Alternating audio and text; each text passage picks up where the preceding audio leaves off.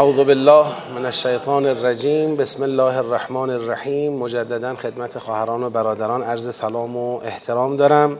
و منهم من یستمع الیک حتی اذا خرجوا من عندك قالوا للذین اوتوا العلم ماذا قال آنفا. اولئک الذین طبع الله على قلوبهم واتبعوا اهواءهم. میگه و از بین ایشان کسانی هستند من کسانی هستند که یستمع الیک استماع می‌کنند سخنان تو را. گوش میدن به تو. استماع می‌کنند سخنان تو را. حالا شما به من بگید استماع می‌کنند سخنان تو را؟ خطاب به کی داره میگه؟ به پیامبر. پیامبر چی گفته اینا استماع کردن؟ آیات قبلی رو. یعنی پیغمبر آیات یک تا پونزده رو برای مردم خونده. آیات یک تا پونزده چی بود؟ حکم جهاد با کافران بود و اینکه خدا به مؤمنان قوت قلب داد که آقا من طرفدار شما نترسید. با کفار برید بجنگید. این آیات را پیغمبر خونده مؤمنان هم چکار کردن؟ شنیدن. حالا بعضیا که شنیدن وقتی از پیش پیغمبر رفتن بیرون چیکار کردن؟ این آیه می‌خواد اینو بگه.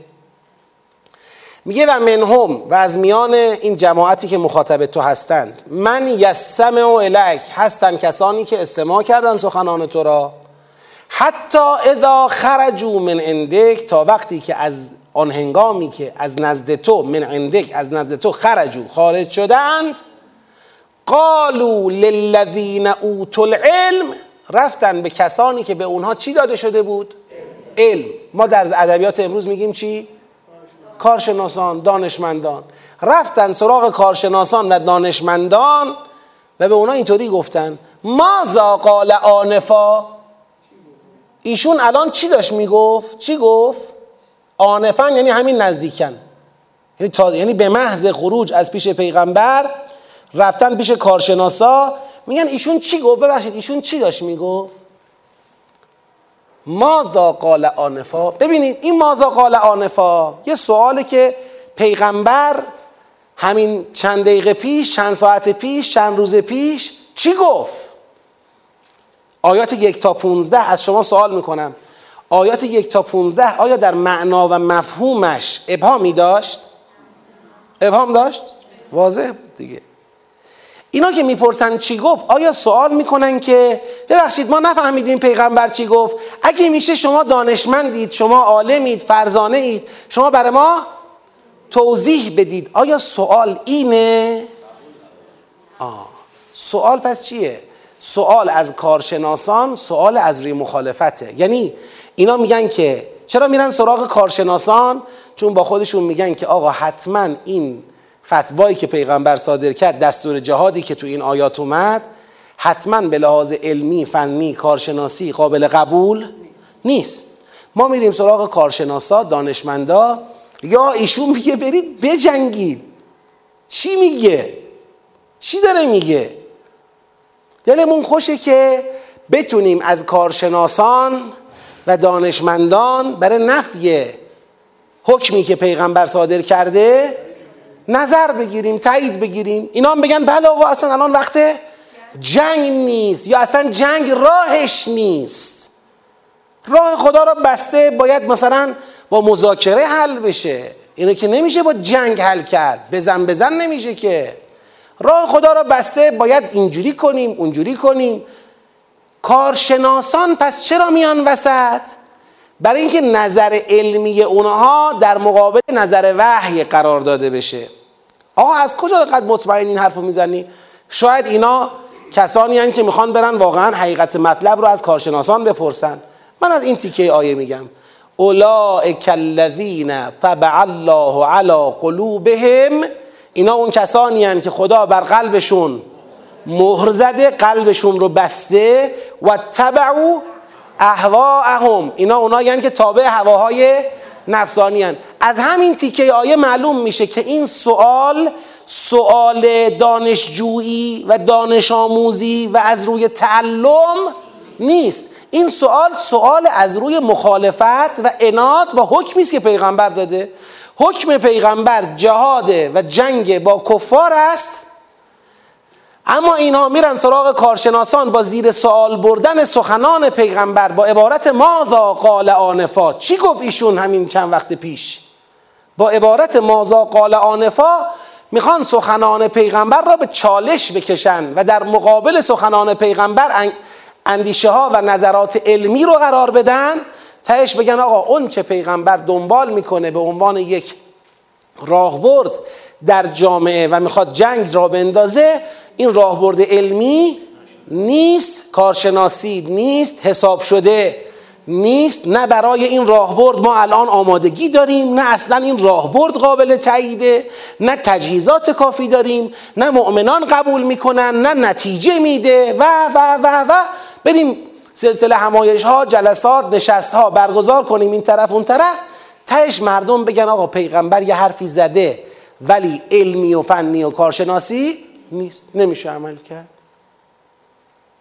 لذا خدا میگه اولئک الذین طبع الله علی قلوبهم و الله به جرم سوال از روی تعلم که خدا کسی رو محکوم نمی‌کنه که اینا قلبشون بسته شده و تبعوا اهواهم اینا تابعان هواهای نفسانی هن. می‌خوان هر طور شده از زیر بار جهاد و جنگ چکار کنن؟ فرار کنن والذین اهتدوا در مقابل اینا کیا میشن؟ اون کسانی که هدایت را پذیرفتن. میشن والذین اهتدوا. خدا دعاشون می‌کنه. میگه زادهم هدن. خدا هدایتشون رو بیشتر می‌کنه. اونها که رفتن با مازا قال آنفا با سخنان پیغمبر و تلاش برای مقابل کردن نظرات علمی با نظر پیغمبر و نظر قرآن اونایی که اون جاده رو رفتن تبع الله علی قلوبهم. اینایی که اما از جاده اهتداء آمدند یعنی هدایت را به جان پذیرفتند زادهم هدن و آتاهم تقواهم. خدا به اینا تقوای لازم هم میده. مثل الجنت التي وعد متقون متقون کیا بودن؟ اونایی که حکم جهاد را پذیرفتن. کسی که اهتداء کسی که در مقابل قرآن از خودش مقاومت نشون نده و حقیقت قرآن وقتی براش روشن شد میپذیره خدا توان عملم به او بگید میده. خیلی وقتا ما میگیم آقا اگر من این حکم را بپذیرم هم قدرت عمل کردن به اون را ندارم. پس از ترس این که نمی‌توانم عمل کنم ترجیح می‌دهم نپذیرم. اصلا تو مقام نظر ردش کنم. چون با خودم میگم اگر من اینو قبول کنم که نمی‌تونم. عمل کنم. لاقل بیا توجیهش کنم تو مقام قبول. خدا میگه ببین شما در مقام قبول حق بپذیر اهتداء بکن هدایت را قبول کن اون وقت و آتاهم تقواهم. عملش هم تقواش هم که در عمله خدا بهت میده. راه باز میشه نترس. از اینکه اگر بپذیرم نمی‌تونم عمل بکنم. فهل ینظرون الا الساعت ان تأتیهم بغته خب دو گروه رو قبلا معرفی کرد. یه گروه من یستم و الیکی که رفتن سراغ بگید کارشناسان که سخن پیغمبر را زیر سوال ببرن و تابع هوای نفسشون بشن. گروه دوم اونایی که هدایت را پذیرفتن. دعوا هم سر همون 15 آیه ها یادتون باشه. دعوا سر همینی که آیا جهاد بالاخره بله یا نه؟ ضرب رقاب بالاخره بله یا نه؟ دعوا سر اینه. دو گروه رو در مقابل با این سخن معرفی کرد. حالا سوال می‌کنه فهل ینظرون الا الساعت ان تأتیهم بغته آیا منتظر چیزی غیر از قیامتند که ناگهان فرا برسد؟ تأتیهم بیاید ایشان را بغتتن ناگهان. آیا منتظر چیزی غیر از قیامتند که ناگهان ایشان را فرا بگیرد؟ کیا رو می‌پرسه که آیا منتظر چیزی غیر از قیامتند؟ کدوم گروه؟ گروهی که گوش دادن رفتن سراغ کارشناسان که سخنان پیغمبر را ببرن زیر سوال. میگه آیا اینا منتظرن چیزی غیر از قیامت بیاد تا بیدارشون بکنه؟ یعنی خدا این درجه از اناد را و لجاجت را در این نقطه می‌بینه. یعنی اینایی که دارن در مقابل سخن روشن خدا سخن روشن خدا داره موضع می‌گیره این رو گویا دیگه چیزی به غیر از فرارسیدن قیامت بیدار نمی‌کنه. خدا میگه آیا منتظرند چیزی غیر از قیامت بیاید ایشان را ناگهان؟ فقط جا اشراتها بیشتر از این منتظر نباشند اشرات قیامت آمد. اشراتی دارد قیامت. اشراتش آمد. اشرات جمع چیه؟ شرط. قیامت یه شرط هایی داره. تا اینا محقق نشه خود قیامت وقتی اشرات قیامت میاد یعنی پای آمدن قیامت هم در راه است. یعنی آمدن قیامت نزدیک شده. فقط جا اشراتها یه اشرات و ساعه. اشرات و ساعه اتفاقاتی است که وقتی میفته دیگه ما می‌تونیم بگیم قیامت چی شد؟ نزدیک شد. دیگه زمینه های رسیدن قیامت فراهم شده. یکی از اشرات و ساعه همین چیزی که این سوره داره دستور میده. این سوره داره حکم میده به چی؟ حکم میده به از میان برداشتن تمام کافرانی که راه خدا را صد کردند خود این حکم به جهاد با کافرانی که راه خدا را صد کرده اند حکمی هم هست که زمان بردار نیست تا حتی تدع الحرب و اوزارها چی داره؟ بگید ادامه داره خود این از, از اشرات الساعه است خود این نشون میده این پیغمبر پیغمبر آخر و زمانه آخرین پیغمبره. دیگه فتوای جنگ جهانی علیه کفار را چکار کرده؟ صادر کرده که آقا کفار را از میان بردارید. آقا کفار را از میان بردارید چه ارتباطی داره به قیامت؟ خب بذارید اینجا یه اشاره بکنم. البته قبلا هم اشاراتی دادم ولی بازم خوبه که توجه بشه بهش. فرمود و کتبنا فی الزبور من بعد ذکر ان الارض یرثها عبادی الصالحون. زمین را بندگان صالح من به ارث می‌برند. خب اینکه زمین را به ارث می‌برند کجا به ارث می‌برند؟ گفتم در سوره زمر آخر سوره زمر. وقتی بهشتیان را متقون را وارد بهشت می‌کنن متقین یه حرفی می‌زنن تو بهشت. حتی اذا دخلوها فتحت لهم ابوابها فلان وقتی داخل بهشت میشن اونجا میگن الحمد لله الذی صدقنا وعده و اورثنا الارض. نتبوأ من الجنه حیث نشاء. شکر اون خدایی را که وعده خود را عملی کرد و زمین را به ما کجا به ارث داده زمین رو. بهشت. اصلا اینکه زمین از لوس وجود کافران پاک بشود مقدمه آغاز حیات انسان در بهشت است. ما قراره در همین زمین زندگی کنیم. بهشتی که می‌گویند بهشت کجاست؟ بهشت شروعش از زمین دامنش در آسمانه. و جنت عرضها عرض السماء والارض. آسمان و زمین تبدیل میشه. چهره حقیقی زمین جنته. آغاز جنته و آسمان دامنه جنته تا عرش خدا.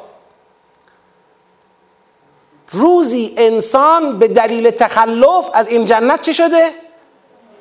اخراج شده حبود کرده. حبود این نیست که از آسمون افتاده زمین. و الا جنت رو زمینه جنت زمینه. انسان حضرت آدم از خاک خاک مال زمینه.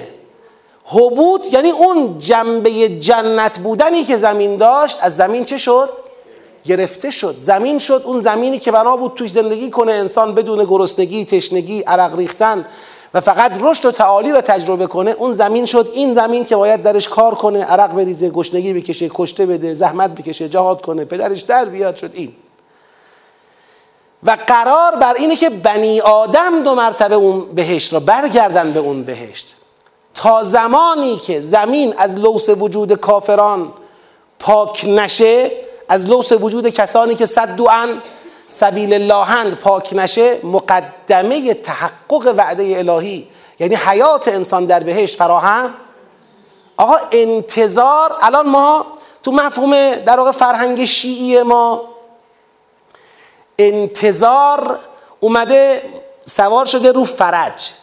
میگیم انتظار فرج انتظار ظهور تو فرهنگ قرآن انتظار سوار است رو چی؟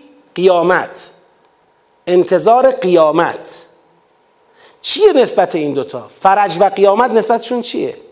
خود فرج امام زمان علیه السلام از مقدمات برپایی قیامت قیامت صغراست شما نگاه کنید در زیارت آل یاسین هم می‌خونید اشهد ان رجعتکم حق یوما لا ینفع نفسا ایمانها لم تکن آمنت من قبل.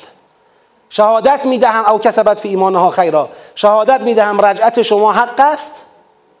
در روزی که اگر کسی تا قبل از اون روز ایمان نیاورده باشد و یا در ایمانش خیری کسب نکرده باشد دیگه ایمان به درد او نخواهد خورد.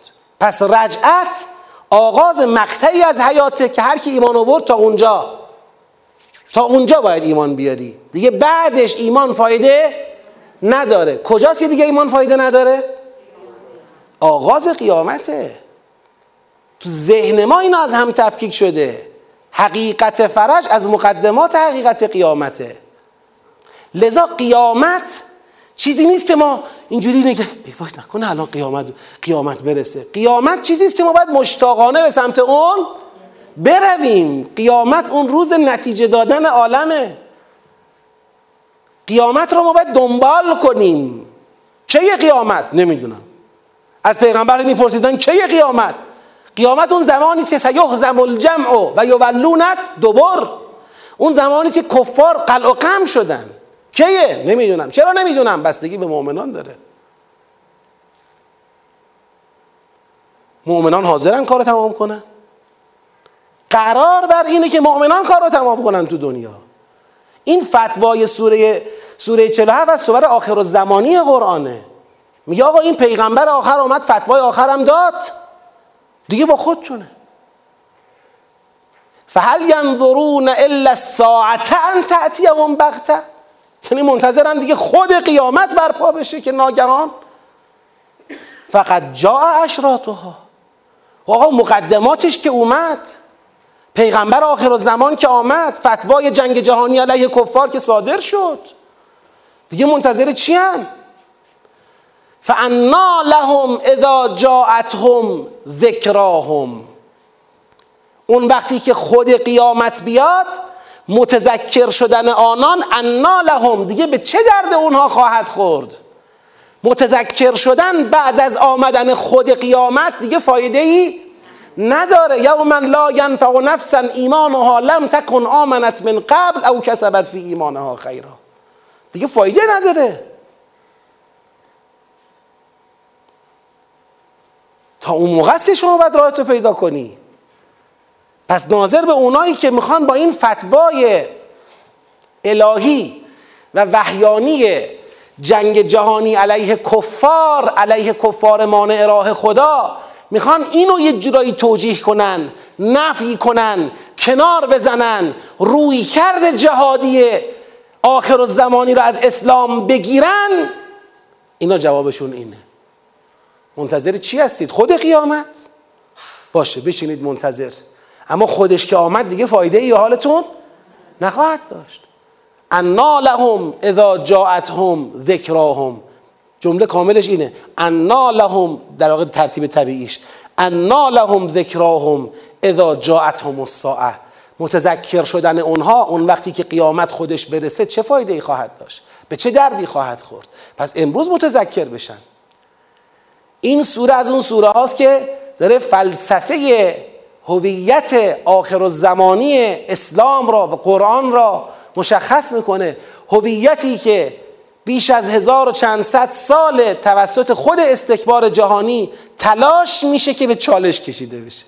شما نگاه کنید اونقدر که اینا متمرکزن فرهنگ جهاد با کفار را شهادت طلبی را مبارزه با کفر را از ما بگیرن بر چیز دیگری همچین اصراری ندارن.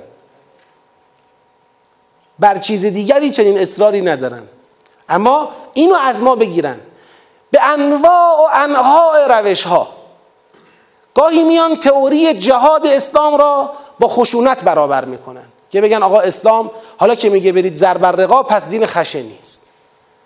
نمیگن آقا این زربر رقاب در مقابل گرگ خشونت در منطق گرگ.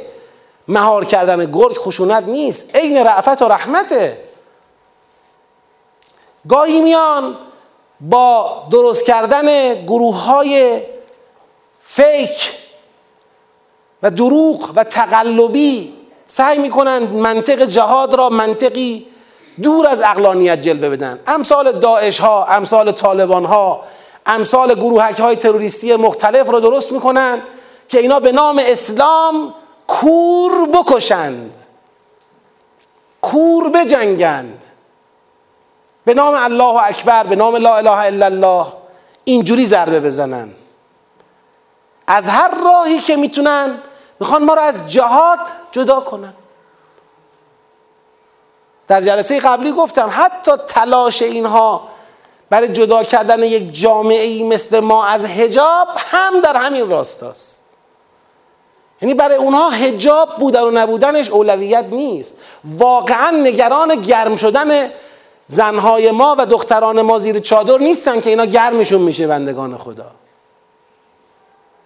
اینا نگران چیزی دیگه هم خودشون هم می‌دونن نگران چی هن. آن یک جامعه را کلا خونسا کنن. دنبال این نباشه که بخواد بجنگه.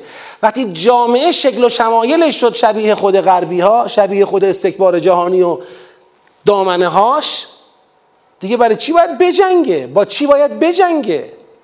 چرا باید بجنگه این پرچم من در صحبت هفته گذشته؟ عرض کردم پرچم است هجاب پرچم و زدی پشترش لشکر رو می‌زنی. حالا امروز سعی می‌کنن اینو نفی کنن. بگن نه آقا هجاب هیچ پرچمیتی هم نداره. چرا داره؟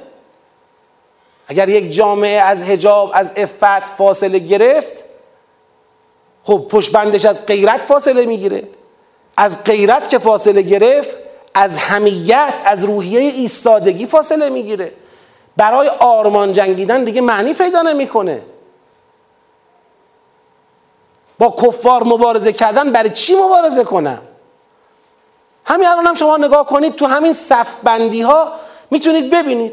تو همین صفبندی هایی که سر هجاب اتفاق میفته به اون صفی که طرفدار فرهنگ هجاب و افافه صفی است که امید میره از توش یک مقابله ای استقامتی مقاومتی جنگی با کفار از توش در بیاد. اما این صفی که در مقابلش تشکیل شده عمدتا افرادی ممکنه توش باشن مثلا هنوز توجیه نیستن. ولی عمدتا لیدرهاش پشتیبانانش یه روز چهار نفر مثلا دغدغه‌مند داخلی مثل خود بنده یه دغدغه ای داشتیم آقا روش گشت ارشاد جواب نمیده. این روش اشکال داره. ضد تبلیغه. شما این روش قبل و بعد داره. قبل و بعدش رو اجرا نکردید. این جواب نخواهد داد. این یه دغدغه بود.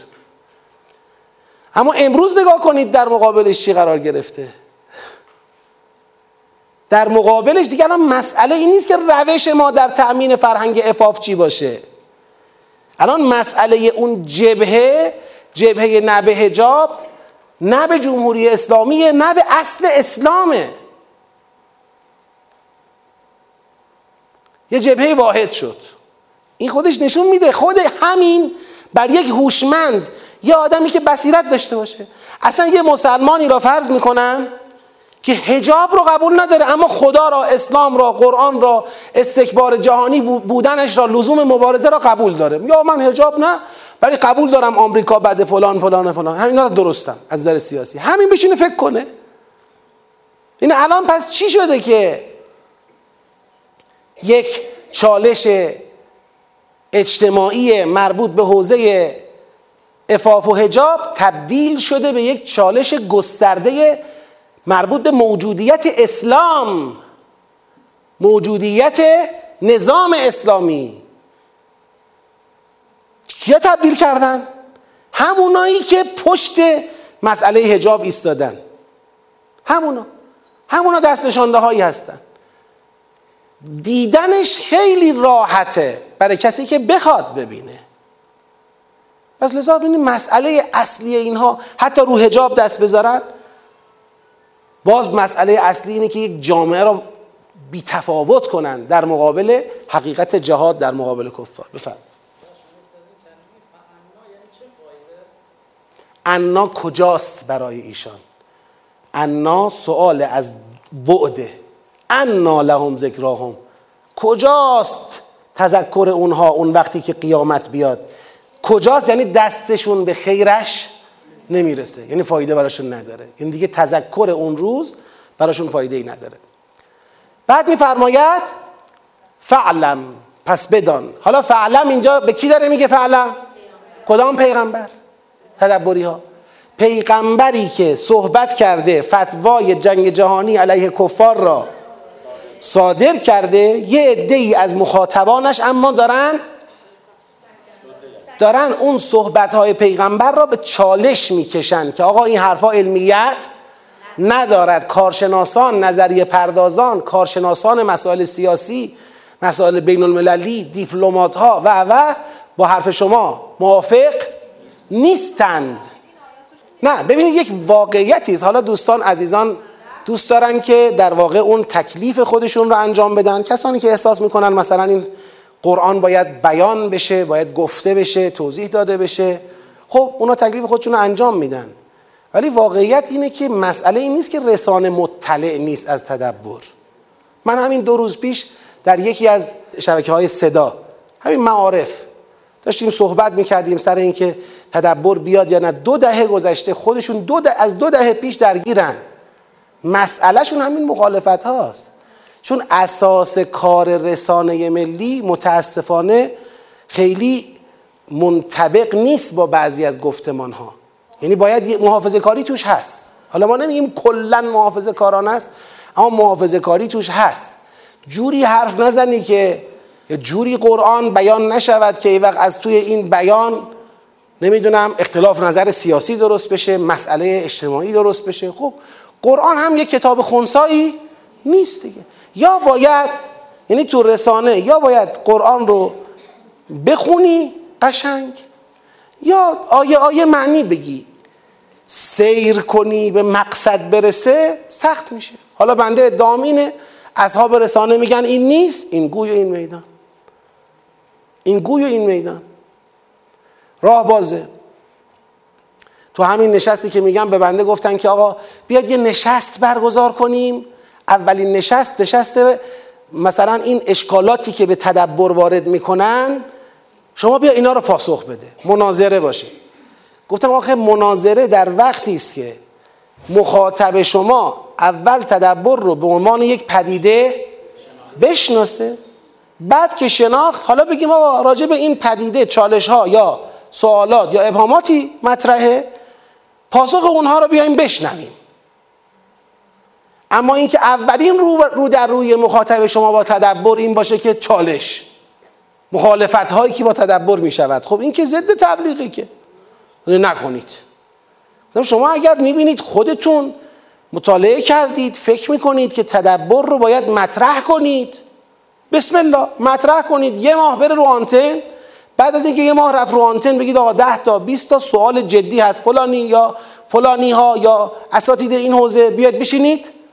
جواب بدید. اما اگر خودتون به این آرامش نرسیدید که مطرحش بکنید به نظر من اینکه با چالش بخواید شروع کنید بس رو خطاست. جواب من جوابی که به من دادن این بود. نه شما رسانه فرهنگ خودشو داره. تا ما این چالش ها رو مطرح نکنیم جواب ندیم. اصلا اجازه نمیدن بره رو آنتن. اما چالش ها رو پشت پرده ها جواب بدید. لازم نیست چالش, ها رو بیارید توی آنتن رو آنتن جواب بدید که. همون اول مردم بترسن. از چیش بترسن؟ خدا داره حرف می‌زنه. واضح هم حرف می‌زنه. حرف خدا که دیگه نگرانی نداره. اگر شما نه مطمئنید ما داریم غلط معنی می‌کنیم. داریم غلط جنبندی می‌کنیم. خب بسم الله. بیاید وسط. مورد به مورد. ما آمادگی داریم. در هر میزی هم نشستیم این حرف رو زدیم. هر میزی که خواستن تا به حال تدبر رو زیر سوال ببرن بنده برگشتم گفتم آقا شما مورد به مورد اشکالاتی که فکر می‌کنید از تدبر یه خروجی غلط مبنایی در اومده یا خروجی غلط روشی یا راهبردی که شما دلیل دارید که غلطه. دلیل دارید که غلطه. بگید اگر دیدین تو ده تا گزاره که تدبر داره میده سه تاش چهار تاش پنج تاش غلطه. هممون نگران بشیم. منم مثل شما. اگر دیدیم نه غلط نیست. باور می‌کنید من 20 سال تدبر دارم کار می‌کنم تا حالا یک گزاره که کسی بتونه ثابت کنه غلطه. یعنی با مستند به قرآن روایت یا عقل. ثابت کنه این خروجی که از تدبر گرفتید غلطه. من تا حالا یک نفر بهم نداده همچی چیزی رو. حتی یک نفر. آه من بیاد من خیلی چیز حرف زدم. بیاید بگید این غلطه. نه بنده. بحث تدبره. خروجی های تدبره. فهم منسجم قرآنه. بگید این غلطه و نشون میده روش غلطه.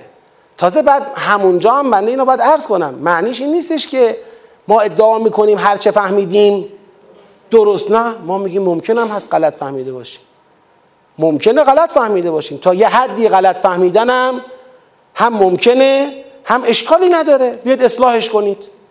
بگید فلانی غلط فهمید درستش اینه. مشکلی نداره. بالاخره فهم قرآن کم کم چی میشه؟ کاملتر میشه درستتر میشه. ما مشتاقیم. مسئله هم نداره. اما حرف من اینجاست که نگه دستگاهیه تدبر یه دستگاهی از فهمه که کلا غلط میده بیرون. نه ما اینو منکرش هستیم. سوالتون رو بپرسید. بله دیگه. بله تو جلسه قبل در واقع توی آیات اولش این مطلب گفته شده. سوالی مطرح شد که آقا قرآن کریم بالاخره درسته به زبان عربی نازل شده اما مردم در لغات مختلف به فارسی ترجمه شده به انگلیسی ترجمه شده به زبانهای مختلف ترجمه شده. و هستند کسانی که میگن آقا ترجیح داره شما همین فارسی قرآن رو استفاده کنید. دیگه لازم نیست عربیش رو بخوانید یا سراغ عربیش برید. مهم این بوده که ترجمه بشه که ترجمه شده. پس از همین متن ترجمه شده استفاده کنید. حتی من دیدم چاپ شده. یعنی ترجمه خالی قرآن بدون آیاتش منتشر هم شده. که حالا بعضیا فکر می‌کردن که این کار خوبی است و این کار رو انجام داده ببینید من دو سه تا مطلب راجبش عرض می‌کنم. یک مطلب عمومی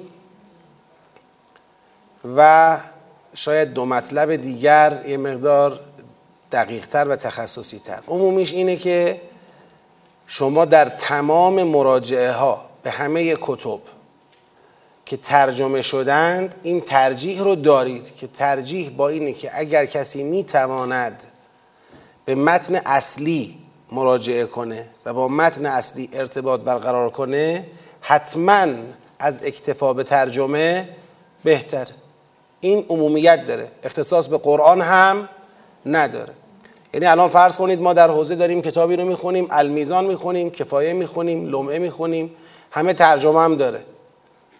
اما هممون هم به اتفاق می‌دونیم که اگر کسی می‌تونه با متن اصلی ارتباط برقرار کنه و از متن اصلی مطلب بفهمه خیلی بیشتر استفاده می‌کنه تا بیاد از ترجمه بخواد استفاده کنه. ترجمه به هر حال یه واسطه خورده دیگه. یه نفر اومده با ذهنیت خودش اون مطلب رو ترجمه کرد. متن اصلی شما در سایر رشته های دانشگاهی حوزه نه. طرف داره پزشکی می‌خونه. فلان کتاب به زبان انگلیسی نوشته شده. ترجمه هم داره. اما بلد انگلیسی رو بخونه. می‌تونه بره یاد بگیره انگلیسی رو بخونه. حتما ترجیح داره به متن اصلی مراجعه کنه. این که امر عمومیه. درباره کتاب خدا هم صدق می‌کنه. آقا کسی می‌تونه اگر با عربی ارتباط بگیره و متن اصلی رو بفهمه اکتفا نکنه به ترجمه خیلی بهتره. چون قطعا دریافت بهتر و دقیقتری خواهد داشت در مقایسه با دریافتی که می‌خواد از ترجمه داشته باشه. این به شکل عمومی.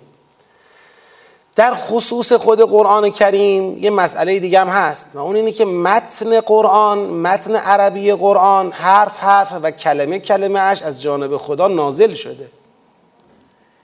یعنی هیچ وقت ترجمه قرآن حکم خود قرآن رو نداره.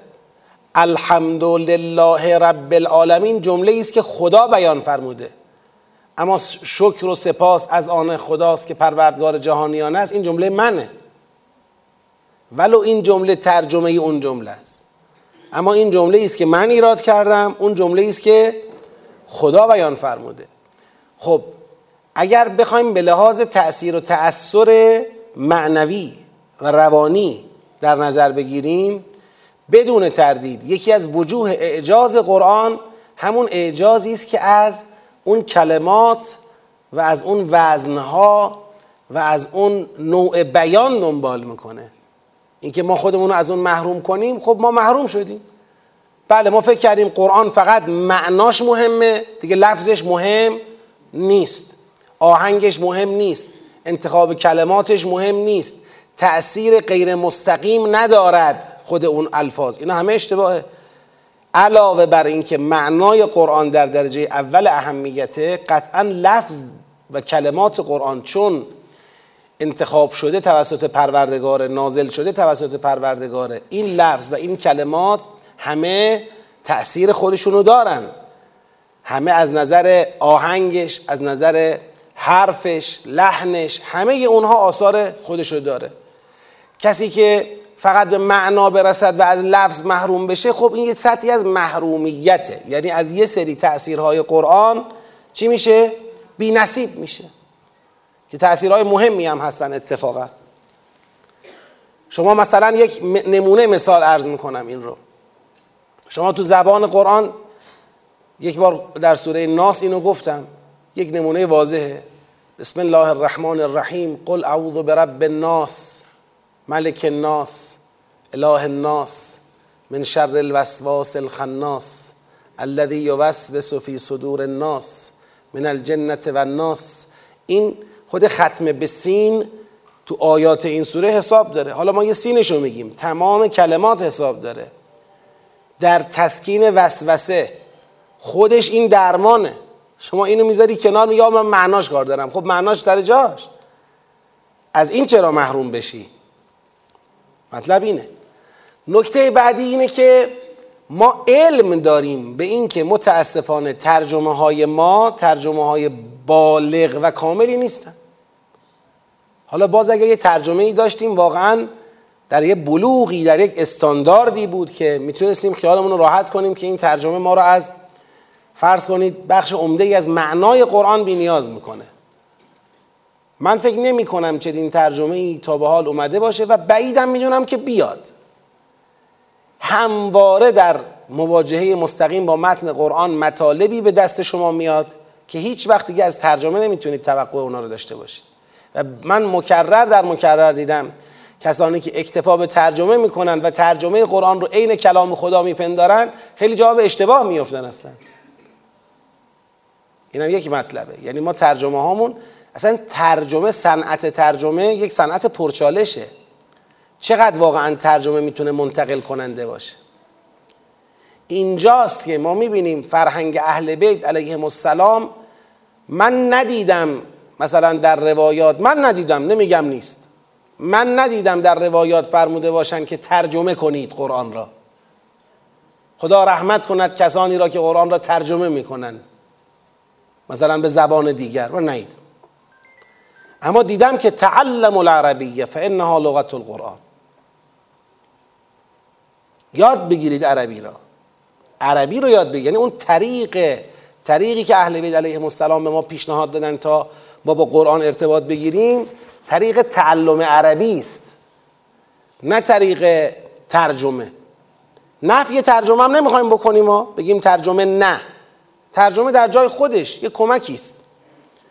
اما اون که شما تعلم عربی داشته باشید برید سراغ قرآن خیلی متفاوت خواهد بود نتیجه.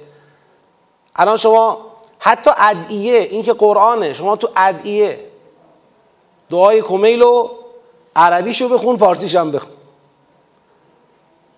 دعای نمی‌دونم ابو حمزه رو مناجات شعبانیه رو خمسه عشر رو هر کدوم که در نظر می‌گیرید. اون در واقع ارتباطی که کسی عربی بلد باشه یه اندازه ای با اون لفظ می‌گیره با اون متن می‌گیره فوقلاده است. اصلا غیر قابل مقایسه با ترجمه و این هاست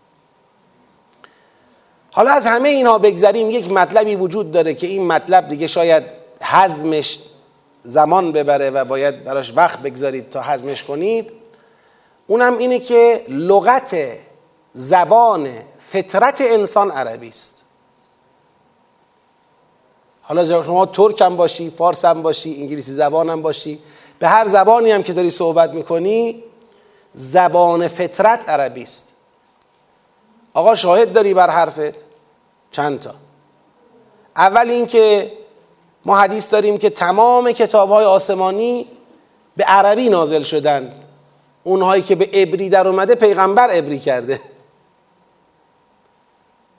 یعنی عربی اصلا نزول وحی عربیه. تکلم در عالم بالا عربیه. زبان اهل جنت عربیه. عربی زبان فطرته کاملترین زبان. همه زبان ها طبق بعضی از تحقیقات از عربی منشعب شده. زبان اول عالمه پایه عالمه. بقیه زبان ها به تدریج از این زبان منشعب شده. کاملترین، فسیحترین، بلیغترین، جامعترین، مؤثرترین، نافذترین زبان عربی. لذا حالا من چینی هم مثلا زبانم چینیه. عربی یاد نگیرم. ببین یک زبان انگلیسی را به دلیل اینکه زبان صنعت و تکنولوژی و علم علم به معنی تجربی و ریاضی در دنیا هست ما زبان دوم همه اهل دنیا می‌دونیم. یعنی میگیم هر کس که هر زبانی دارد انگلیسی هم یاد بگیره. تو مدارس تمام دنیا انگلیسی هم یاد میدن. چون کامپیوتر اینترنت تکنولوژی صنعت بسیاری از دانشها منابع و سورس های اصلیش انگلیسیه. خب پس میریم انگلیسی رو یاد می‌گیریم برای دنیامون. عربی رو هم باید یاد بگیریم برای تربیتمون فطرتمون آخرتمون وحیمون. عربی قبل از انگلیسی بر ما لازمه. این زبان فطرت ماست زبان وحی ماست زبان کتاب آسمانی ماست. این نبود که فکر کنیم کسی با خودش بگه بله چون قرآن در حجاز نازل شد عربی نازل شد. اگر در ایران نازل می‌شد فارسی نازل می‌شد. اصلا در ایران نمی‌شد نازل بشه. قرآن فقط به عربی باید نازل می‌شد. قرآن اینطور نبود که کامل ترین کتاب بله به لحاظ مکانی این یک الزام مکانی بود. و الا اگه پیغمبر تو ایران بود اصلا اگر پیغمبر تو ایران بود یه گزاره غلطه. اصلا خدا برای اینکه قرآن نازل کند در حجاز پیغمبر مبعوث کرد. یعنی قرآن مغلوب محیط نیست در انتخاب حتی زبانش. بگیم زبانش را به عنوان مغلوبیت از محیط. حالا ولی در انگلیس نازل می‌شد انگلیسی نازل می‌شد. مثلا در انگلیس نازل نمی‌شد قرآن. جای نزول قرآن اونجا نبود. زمان و مکان قرآن منحصر به فرده. نه هیچ زمان دیگری نه هیچ مکان دیگری نه هیچ زبان دیگری نمی‌تونست حمل کنه نزول قرآن را. انتخاب شده. این شکلیه. لذا این حالا پویش بگیم جریان بگیم حرکت خیزش بگیم که درست شده که آقا قرآن را فارسی فارسی فارسی. این محرومیته. بله یه چیزی گیرمون میاد از همون زبان فارسی و از همون ارتباط فارسی با قرآن چیزایی گیرمون میاد. نمیگم دستمون خالی نیست خیلی چیزا یاد می‌گیریم. اما از خیلی چیزها محروم میشیم. حتی فلسفه عربی بودن نماز همینه. آقا نماز بریم فارسی بخونیم. عربی یاد بگیر عوض اینکه نماز و فارسی بخونی. عربی یاد بگیر که وقتی داری به عربی نماز می‌خونی اون عالی ترین تأثیری رو که ممکنه نماز بگذاره در تربیت انسان اونو دریافت کنی. چرا خودت رو محروم می‌کنی؟ حالا شما رفتی فارسی خوندی بله. بالاخره مشکل معنی رو حل کردی برای خودت موقتا. به خودت زحمت ندادی عربی یاد بگیری. اما اگر عربی یاد می‌گرفتی و سعی می‌کردی همونطور که عربی داری می‌خونی بفهمی داری چی میگی حالا لازمه آیا ما بریم یه عربی سخت چند سال کلاس ببینیم عربی یاد بگیریم؟ نه. الحمدلله به همون دلیل که قرآن زبان فطرته به همون دلیل با یه عربی آسان شما ارتباط می‌گیرید با قرآن. یه عربی آسان. کلیت قواعد صرف و نحو و لغت عرب رو کار کنید. یه نفر وقت بگذاره روزی یک ساعت یه سال مستمرن کار بکنه قشنگ با عربی قرآنی آشنا میشه. و می‌تونه بخونش از 70 درصد 80 درصد معنی رو بفهمه. بقیهش هم از ترجمه و از تفسیر و غیره استفاده کنه. کم کم اون 60 70 درصد میشه 100 درصد. به جایی می‌رسه که دیگه صد درصد معنا رو می‌گیره در ارتباط با قرآن. قرآن عربی مبینه فرا عربیه. من اسمش می‌ذارم فرا عربی. فرا عربیه واقعا. و اگر کسی باش ارتباط بگیره ارتباط فعاله. یعنی قرآن رو شما کار می‌کنه. در حالی که با ترجمهش این اتفاقی نمیفته. حتی اونایی که خیلی عربی هم بلد نیستید بعضی وقتا سعی کنید فارغ از دغدغه معنا عربی بخوانید قرآن رو. هرچی گیرتون اومد نوشه جان. این حس عربی فهمی رو تو خودتون اگر احیا کنید خواهید دید خیلی چیز پیچیده و سختی هم نیست. حالا ممکنه بعضیا پیچیدش می‌کنن. مثلا می‌خوان به ما من یادم میاد اوائل که توی مدارس ما عربی بود هم مدل آموزش عربی و هم حرفی که معلم ها بهمون می‌زدن این بود که عربی زبان قرآنه باید یاد بگیریم تا قرآن رو بفهمیم. متاسفانه تو این هدف موفق نشدن. چرا؟ چون اصلا اون زبان قرآن رو با قرآن مچ نکردن. قرآنمون جدا بود عربیمون جدا بود دینی اونم جدا بود. یه بار من یک جایی گفتم اگه آموزش پرورش هیچ کار نکنه قرآن دینی عربی بچه رو یکی کنه. همینا رو یکی کنه و بهش بها بده. تو سبد آموزش پرورش بهش بها بده. عربی رو یاد بگیره برای قرآن دینیش هم از رو قرآن یاد بگیره. لازم نباشه دینی جدا بیاد دین به او یاد بده. این جدا اینجا قرآن بخونه اونجا جدا بهش عربی یاد بدن هیچ کدوم هم به هم ربط نداره. همش هم از هم منفک و انتظایی همینا رو با هم ترکیب اگر می‌کردن موفق می‌شدن و خیلی جواب می‌داد. بالاخره موفق نشدن. الان رسیدیم به عربی برای سفر به مصر و سفر به کویت و امارات و دیگه عربی مکالمه یاد میدن. عربی مکالمه ای حالا نمیگم اینم کمک نمی‌کنه اما ما خیلی از عرب ها رو داریم که ما بهشون قرآن تعلیم میدیم. عربه. قرآن می‌خونه نمی‌فهمه. اینجوری نیستش که خیال کنید عرب الان قرآن رو می‌خونه و می‌فهمه. در روایت هم داریم روزی خواهد آمد که کسانی از عجم قرآن رو به عربا یاد خواهند داد. عجم ها قرآن رو میان به عربا یاد میدن. اینی میگه این اینی میگه. حالا بعضی از کلاس های تدبر تو هشت شعبی و جاهای دیگه برگزار شد و استقبال گسترده رو به رو بود. که ما قرآن تازه داریم می‌فهمیم. اون عربه ما فارسیم. خود لغت قرآن لغت مخصوصیه. نه اینکه غیر عربیه فرا عربیه. یعنی لغتی است که اگر یاد گرفتید خیلی در زمان کوتاه باش اونس می‌گیرید ارتباط می‌گیرید می‌فهمید و کتاب خدا رو به زبان اصلیش خواهید خوند. فواید بسیار زیادی برای شما خواهد داشت. در رشد تربیت معنویت آثار بسیار جدی داره. انشالله که ما جز کسانی باشیم که قرآن را به عربی می‌خوانیم و می‌فهمیم.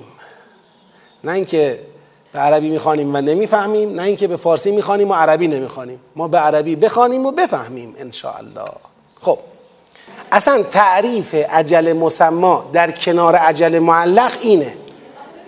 عجل مسما عجلی است که تعیین شده حد اکثر پیمانه عمر یک نفره. اونا همه مال عجل معلقه. ببینید کسی که عجل مسماش مثلا 80 سالشه 80 سال خب؟